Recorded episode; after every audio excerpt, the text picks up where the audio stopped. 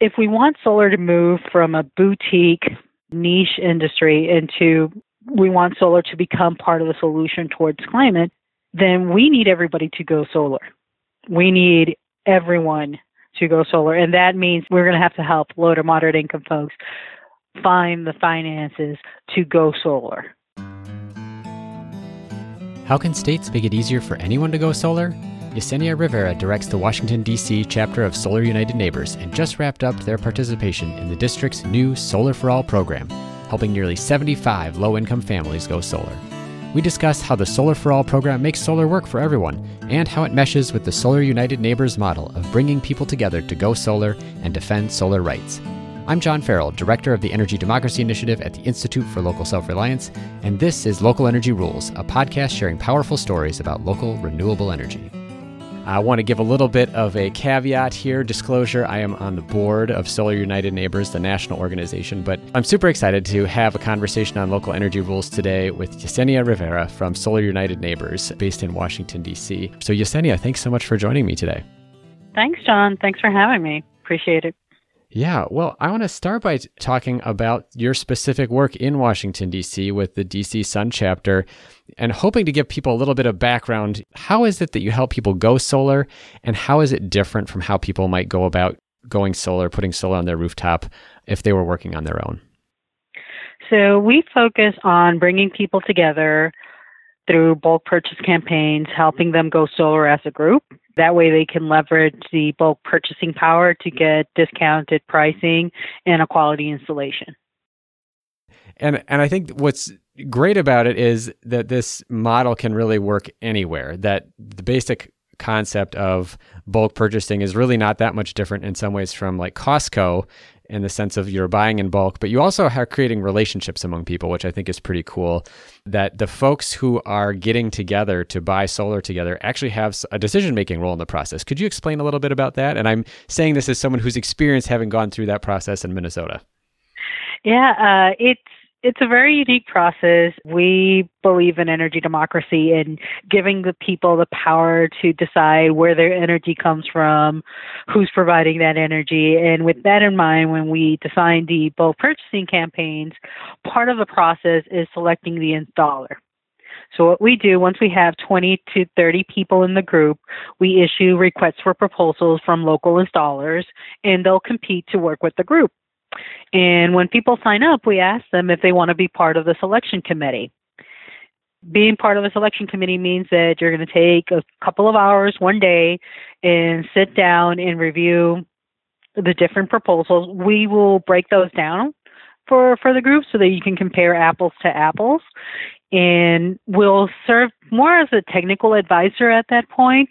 The idea is that the group itself picks the installer they want to work with. So we're not selecting the installers. The co op participants or the bulk purchase participants are selecting the installers. I remember seeing a spreadsheet for the solar cooperative here in Minneapolis where I participated. And I didn't end up actually being part of the group that met to make the decision, but it was really helpful how the Solar United Neighbors group here in Minnesota had kind of broken things down into like here's the cost, here's the kind of panels that will be used, here's like the warranty stuff, and then especially some of the stuff around you know, when I get solar on my house, what might be these additional costs that could come up, things that you might not expect. And some of that stuff gets pre negotiated, which is so helpful about, oh, well, if you need this kind of permit from the city, it's going to be this much money. So you know that ahead of time. And I thought that was just terrific to have that kind of information going in as a homeowner and as a prospective solar buyer, having someone kind of hold my hand through that process to know what are going to be the things that are going to come up. Yeah, our goal is to educate the participants as much as possible. Like we want them to have the best experience possible, and that means being upfront about everything, costs, uh, the addition. So when we request these uh, proposals from the installers, we make sure to break down all those details. Uh, if you have a flat roof, how much more is that going to cost you? If you're adding squirrel guards, is that an additional cost? If you have to upgrade your electrical panels, all of those things are, like you said, they're not something that you necessarily think of when you're thinking going solar. You're thinking the panels, how much is that going to cost me? But there are other costs involved with the project, and we want to make sure that people understand those upfront so they're making an informed decision. So you're asking the right questions, which I think is great. And I just have to ask you a question about that. What the heck is a squirrel guard? Uh, so in certain parts of the country, well, I'm talking from the DC side, uh, especially when you're dealing with flat roofs and you have trees around your property, you may have squirrels that love to come onto your roof and you don't want them to get into your solar system and affect their, the wiring or the cables because that is going to cost you. So installers put sort of like this little fence around your system so that the squirrels and the critters can't get to it. That is pretty cool. All right, let's go back to some serious questions about the work that you're doing, not so much about squirrels. Could you tell a little bit about how Solar United Neighbors in the district has been involved in helping to serve more low income folks with solar? Why is that important? Well, uh, we were part of the first round of Solar for All grantees, and this is the district's mission is to help low-income families go solar at no cost to them. The district realized that there was this push towards solar energy, and a lot of district residents were transitioning towards solar energy, but low and moderate income folks were being left behind during this transition, and the district made a commitment to help low to moderate families go solar. And we were blessed to be part of the first round of, of grantees. And the idea is to help 100,000 low income families go solar by 2032 and reduce the cost on their bill by 50%. Wow. So, not a small scale effort by any stretch of imagination. No, no. Like I said, we were part of the first round. So, we had one of the innovative rounds grant, and uh, we ended up helping 73 families go solar during that process. I think on average, we installed 4.3 kilowatt systems during the solar for all process, but uh, we combined the solar for all subsidies with our regular market co ops. So when you mentioned that it's a grant program, so where is the money coming from for the district to do this program? And I assume that some of the benefit, you know, a lot of times when you have solar on a rooftop, it might cover all of somebody's electric bill. Are some of the benefits of a solar array on a low income roof, for example, like going back into the program to help other families go solar? Do they get all of the benefit of the solar on their rooftop? How do you do that? So first question on how is the district paying for this is one I get asked often. And like I said, when the district made the commitment to help low income families, they decided to use the alternative compliance payments as the um, sort of the funding source for the program. So with the RPS, the renewable portfolio standard, when it was increased to 50%, the solar carve out was also increased to 5%, and the uh, alternative compliance payment schedule was shifted to account for that. And those payments are being set aside for low income solar programs in the Green Bank. But mostly it covers the Solar for All program. So that's where the funding is coming from. So, just to get in the weeds there for a second, alternative compliance payments are what a utility basically pays in if they're not able to buy enough solar themselves to meet the requirement, right? Basically, yes. So uh, under DC law, like I said, there's a solar carve out. It was 5% at that time. And if the utilities could not show that they were generating 5% of their energy from solar sources, they have to pay a fine to the district. That fine in 2018, I think it was $26 million. I'm not sure the numbers haven't been released for 2019 yet, but in 2018 it was 26 million dollars. That is earmarked for solar for all. And what happens? What if Pepco or I guess Exelon now owns Pepco in the district, the utility? What if they like go on a solar building spree and all of a sudden don't have these fines or payments that would go into the solar for all program? Does that jeopardize the ability to get low income folks to go solar? Yes, because then the district has to go back to the drawing board and decide how they're going to fund this program. Okay. Right now, I think the idea is Uh, first of all, the solar carve out was increased in 2018 to, um, well, technically the law was signed in 2019. So it was increased to 10% solar carve out by 2032. So they double their solar carve out during the 100% clean energy bill push. And we are nowhere near meeting those goals in the district right now. But the idea is that they're taking aside the the fines, the alternative compliance payments, and they're using the bulk of it for solar for all, but they're using it as well to seed the green bank. And eventually the green bank will take over low income solar financing. Okay, so there's a plan here that extends beyond when those payments come in with the green bank to be able to continue to finance low income solar. That is the idea, yes. We're going to take a short break. When we come back, I ask Yesenia about what incentives support solar development in the district, what policies Solar United Neighbors supports to expand solar rights, and how Sun will expand equitable access to solar across its 11 state chapters. Hey, thanks for listening to Local Energy Rules. If you've made it this far, you're obviously a fan, and we could use your help for just two minutes. As you've probably noticed, we don't have any corporate sponsors or ads for any of our podcasts. The reason is that our mission at ILSR is to reinvigorate democracy by decentralizing economic power. Instead, we rely on you, our listeners. Your donations not only underwrite this podcast, but also help us produce all of the research and resources that we make available on our website and all of the technical assistance we provide to grassroots organizations. Every year, ILSR's small staff helps hundreds of communities challenge monopoly power directly and rebuild their local economies. So please take a minute and go to ilsr.org and click on the donate button. And if making a donation isn't something you can do, please consider helping us in other ways. You can help other folks find this podcast by telling them about it or by giving it a review on iTunes, Stitcher, or wherever you get your podcasts.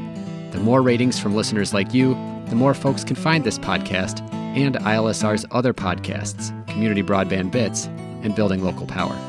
Thanks again for listening. Now, back to the program.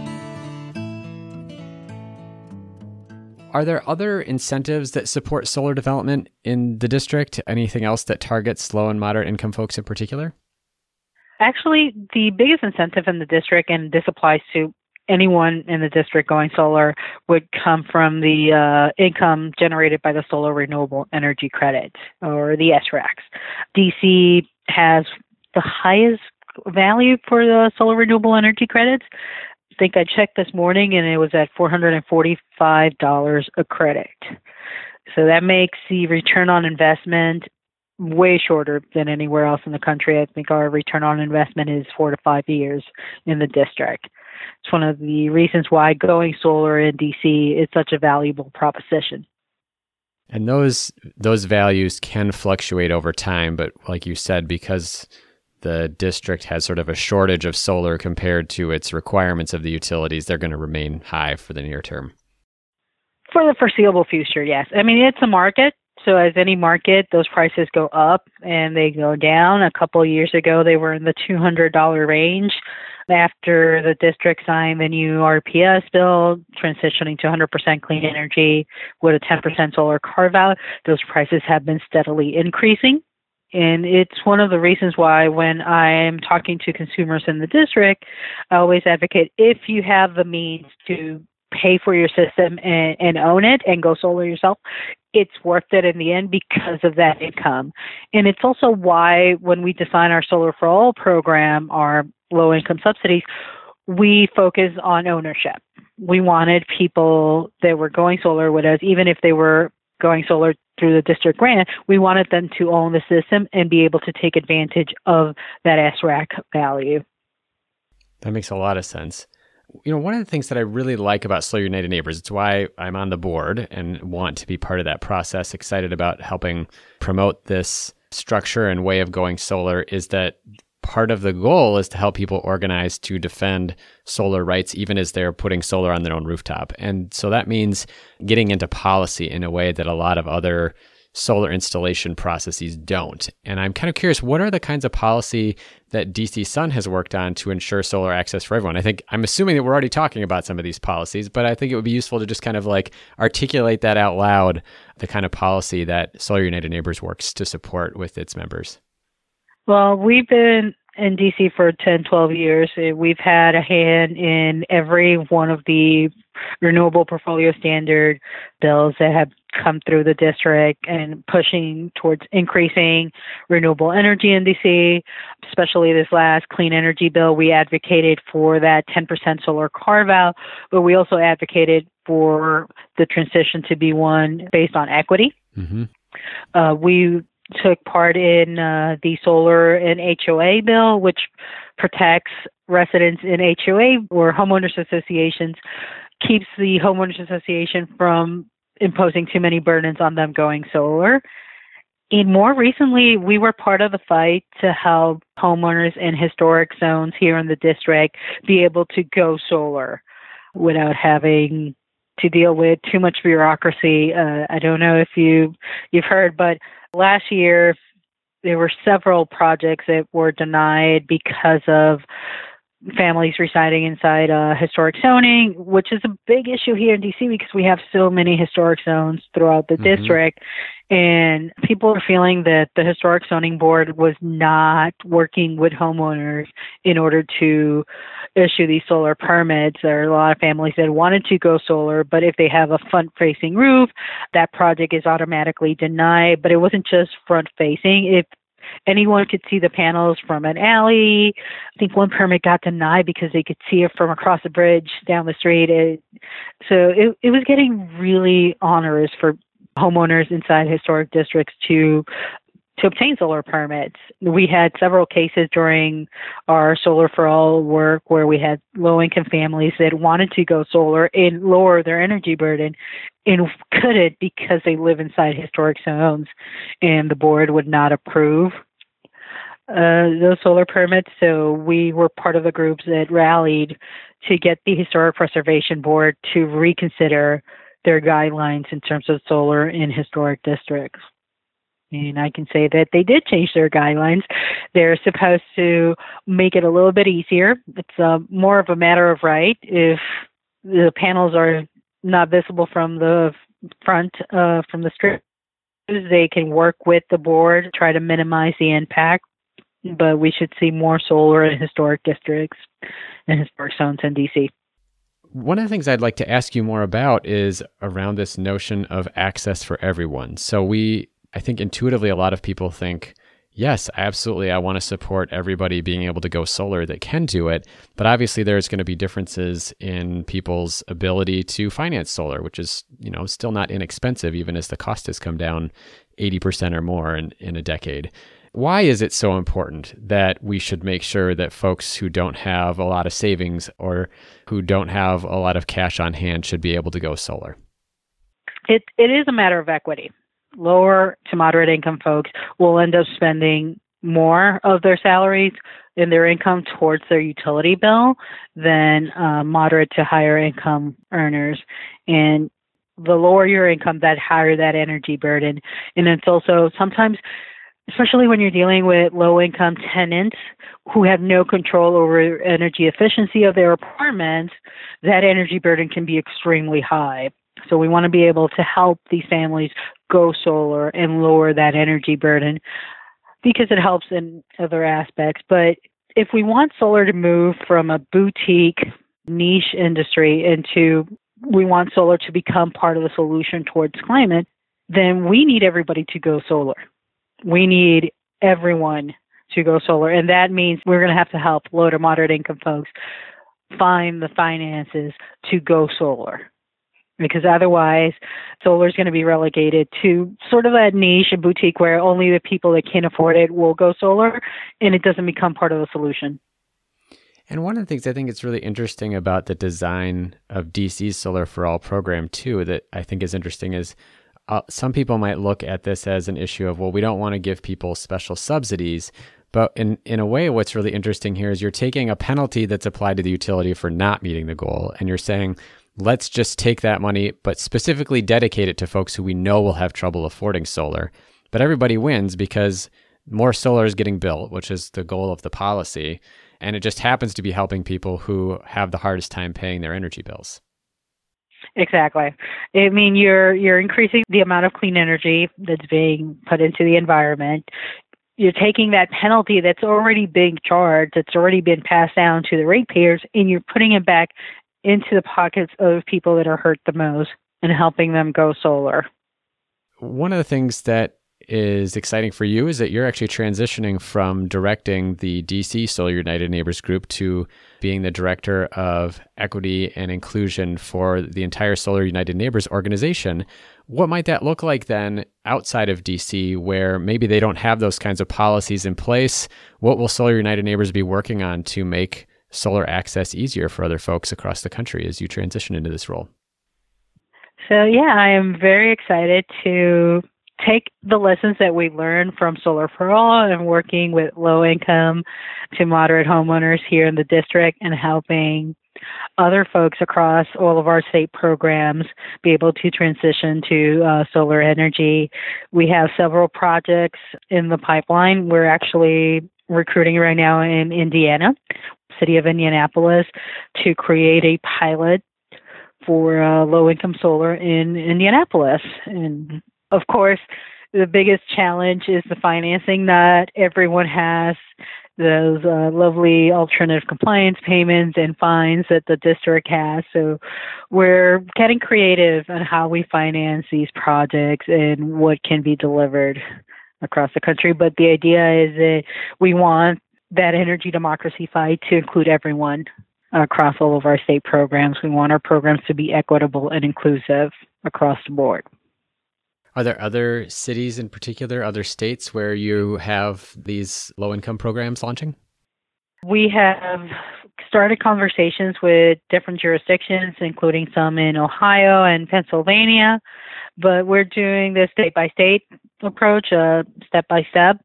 So when opportunity arises and we can consult and, and advise different jurisdictions that are interested in creating low income solar programs, that's where we're stepping in. Great. So let me circle back here just at the end of the conversation to ask you about the DC Sun program and specifically. So last year you helped about 75 low income families go solar. The goal of this program is enormous 100,000 families. How do you see that scaling up in the next few months and years? Well, we are not participating in the program anymore, but uh, I know the district is getting ready to launch the third year of the program the bulk of those 100,000 families are going to come from, uh, are going to be served through what is community solar or CREFs. In these families, they won't have the solar on their roof, but they'll be able to subscribe to a community solar project and see a reduction of 50% on their uh, utility bills, on their energy bills.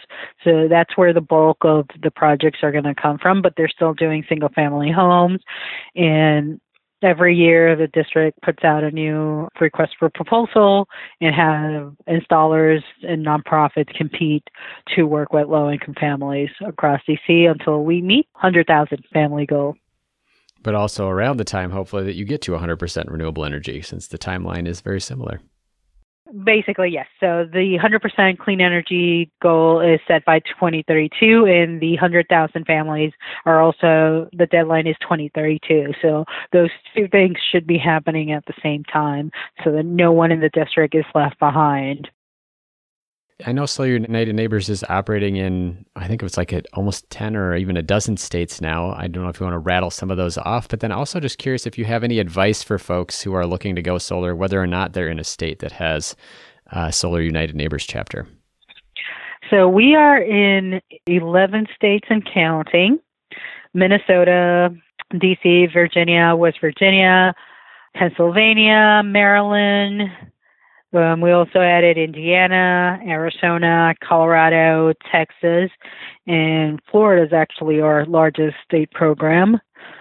But uh, we're looking to expand across the country. But if you want to go solar and you're not in one of our states, you're always free to to join our program. Uh, we do have membership options where we help people compare proposals, walk them through the uh, questions they should be asking the installers help them compare i get like i said apples to apples so they can make an informed decision if you're in one of the states where we do have a program and we have an active bulk purchase campaign then by all means go to our website uh, join the co-op and learn more. There's no cost at all to join one of our bulk purchase campaigns. It's free. There's no commitment. So you sign up, you meet with the installer, you're not happy with the proposal or, or it just doesn't fit with your timeline, you're free to walk away. Well, Yesenia, thank you so much for talking with me today and uh, best of luck in your new role with Solar United Neighbors. Thanks, John. Appreciate it.